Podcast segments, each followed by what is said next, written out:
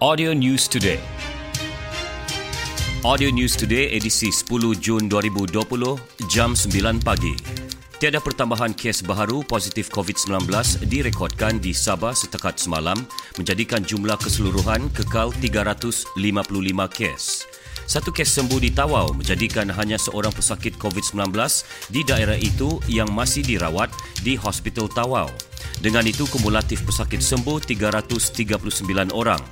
Menurut infografik Kementerian Kesihatan dan Kesejahteraan Rakyat Sabah, seramai 11 pesakit lagi masih menerima rawatan.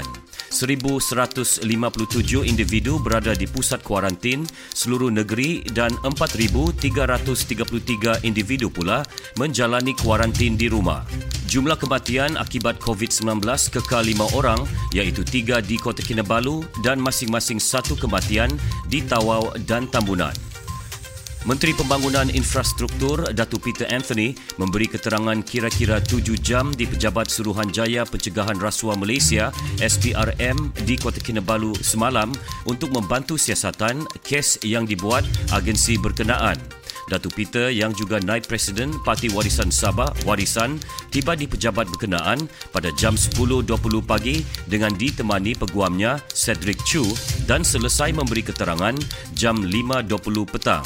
Bercakap kepada pemberita ketika ditemui selepas selesai memberi keterangan, beliau berkata ia adalah proses biasa dalam memberi keterangan kepada SPRM susulan ada laporan yang dibuat oleh pihak tertentu. Jelasnya, ia adalah keterangan mengenai beberapa projek berkaitan dengan kerajaan negeri dan menyatakan kerjasama pada bila-bila masa untuk memberi keterangan. Penduduk di Kampung Seri Aman Semporna yang terlibat dalam kebakaran 4 Jun lalu dilarang untuk membina semula struktur rumah di kawasan perkampungan berkenaan. Pegawai daerah Semporna, Benedict Asmat berkata, kawasan berkenaan merupakan tanah rizab yang akan dikosong sebaik dibersihkan. Menurutnya, satu mesyuarat lagi akan diadakan bagi membincangkan penempatan mangsa kebakaran terlibat sama ada di penempatan ketika ini iaitu di projek perumahan rakyat PPR Bubul Ria Semporna atau sebaliknya. Sementara itu, penduduk yang ditemui berharap mereka ditawarkan untuk terus menyewa di PPR tersebut. Seramai 273 penghuni yang menduduki 40 buah rumah di perkampungan setinggan itu hilang tempat tinggal dalam kejadian kebakaran tersebut. Persatuan Pemaju Perumahan dan Hartanah Sabah SHAREDA menyambut baik pelanjutan kempen pemilikan rumah mampu milik menerusi Pelan Jana Semula Ekonomi Negara Penjana yang diumumkan kerajaan baru-baru ini. Presiden SHAREDA Datuk Chew Sang Hai berkata, pelanjutan kempen itu antara 3 insentif yang diumumkan kerajaan dalam menjana dan memacu semula sektor hartanah di negara ini, khususnya Sabah yang terjejas teruk sejak tahun lalu. Beliau berkata pengecualian duty stamp ke atas surat cara pindah milik dan perjanjian pinjaman bagi pembelian rumah kediaman bernilai antara RM300,000 hingga RM2.5 juta terhad kepada RM1 juta pertama nilai rumah kediaman, manakala duty stamp sepenuhnya diberikan ke atas perjanjian pinjaman.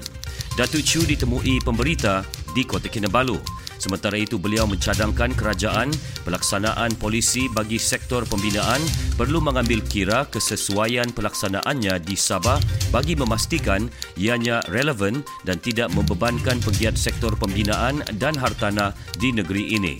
Ia termasuklah ujian saringan COVID-19 percuma bagi pencarum perkeso.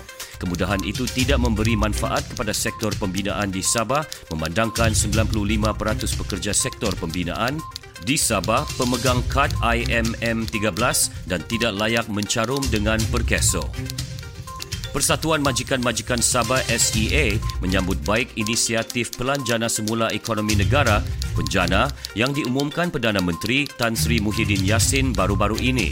Presidennya Yap Chin Boon berkata, antara pakej bantuan yang dapat membantu memulihkan perniagaan termasuklah program subsidi upah yang dilanjutkan 3 bulan lagi bagi membantu mengekalkan kaki tangan majikan sedia ada. Walaupun ia dilihat sebagai pelan jangka masa pendek, beliau berharap kerajaan dapat melihat semula pelan tersebut agar dilanjutkan sehingga Disember ini bagi mengurangkan impak ekonomi terjejas akibat penularan COVID-19. Sehubungan itu, beliau menasihati ahli persatuan khususnya majikan agar mendaftar pakej bantuan berkaitan di bawah penjana. Beliau berkata demikian kepada pemberita di pejabatnya di Kota Kinabalu. SEA ditubuhkan pada 2018 dan mempunyai 800 ahli di seluruh negeri, terdiri persatuan perniagaan dan golongan individu pelbagai bidang seperti logistik, pembuatan dan perladangan. Taman Asuhan Kanak-Kanak Taska di negeri ini bersedia untuk beroperasi semula dengan mematuhi prosedur operasi standard SOP yang ditetapkan Kementerian Kesihatan. Taska yang dibenar beroperasi bermula 4 Mei lalu dijangka bertambah selepas Perintah Kawalan Pergerakan Bersyarat PKPB berakhir semalam dengan jumlah kanak-kanak akan dikurangkan lebih 50%. Presiden Persatuan Pengasuh Taska Sabah, Siti Suriati Abdul Ghani, ketika ditemui pemberita di Kota Kinabalu memberitahu langkah itu bagi membolehkan Taska patuh SOP seperti penjarakan sosial dengan berkesan sesuai keluasan Taska. Beliau turut menyambut baik Pelanjana Semula Ekonomi Negara Penjana yang diumum Perdana Menteri Tan Sri Muhyiddin Yassin baru-baru ini.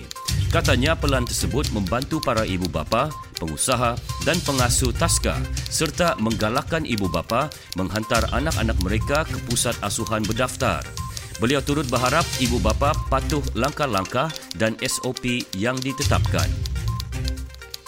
Seramai 3,888 pelanggan menghubungi Jabatan Tenaga Kerja JTK Sabah sepanjang pelaksanaan Perintah Kawalan Pergerakan PKP.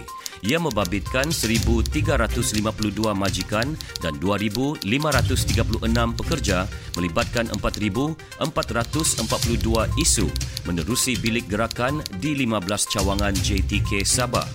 Pengarahnya Wan Zulkifli Wan Setapa berkata, isu tersebut membabitkan bayaran gaji, potongan cuti, penutupan premis serta isu berkaitan faedah dan hak-hak pekerja yang diberhentikan. Wan Zulkifli ditemui pemberita di pejabatnya di Kota Kinabalu. Sehingga 5 Jun lalu, bilik gerakan JTK Sabah telah menerima 2,386 panggilan, 1,355 email dan 147 pelanggan yang hadir di kaunter tanpa temujanji pejabat JTK di seluruh Sabah. Aduan tertinggi yang diterima adalah daripada aktiviti perkhidmatan, pembuatan dan pembinaan. Wan Zulkifli turut mengingatkan majikan dan pekerja menghubungi talian hotline JKTS di 088 238 755 atau email ke Jabatan Tenaga Kerja Sabah untuk mendapatkan khidmat nasihat. Di Sabah terdapat 102,340 majikan dan 86,518 pekerja yang berdaftar dengan sistem JTK. Sekian berita Audio News Today disampaikan Constantine Palawan. Audio News Today diterbitkan Il Communications dan diedarkan dengan kerjasama Sabah Info. Ikuti lebih banyak berita di fb.com/audionewstoday. Audio News Today.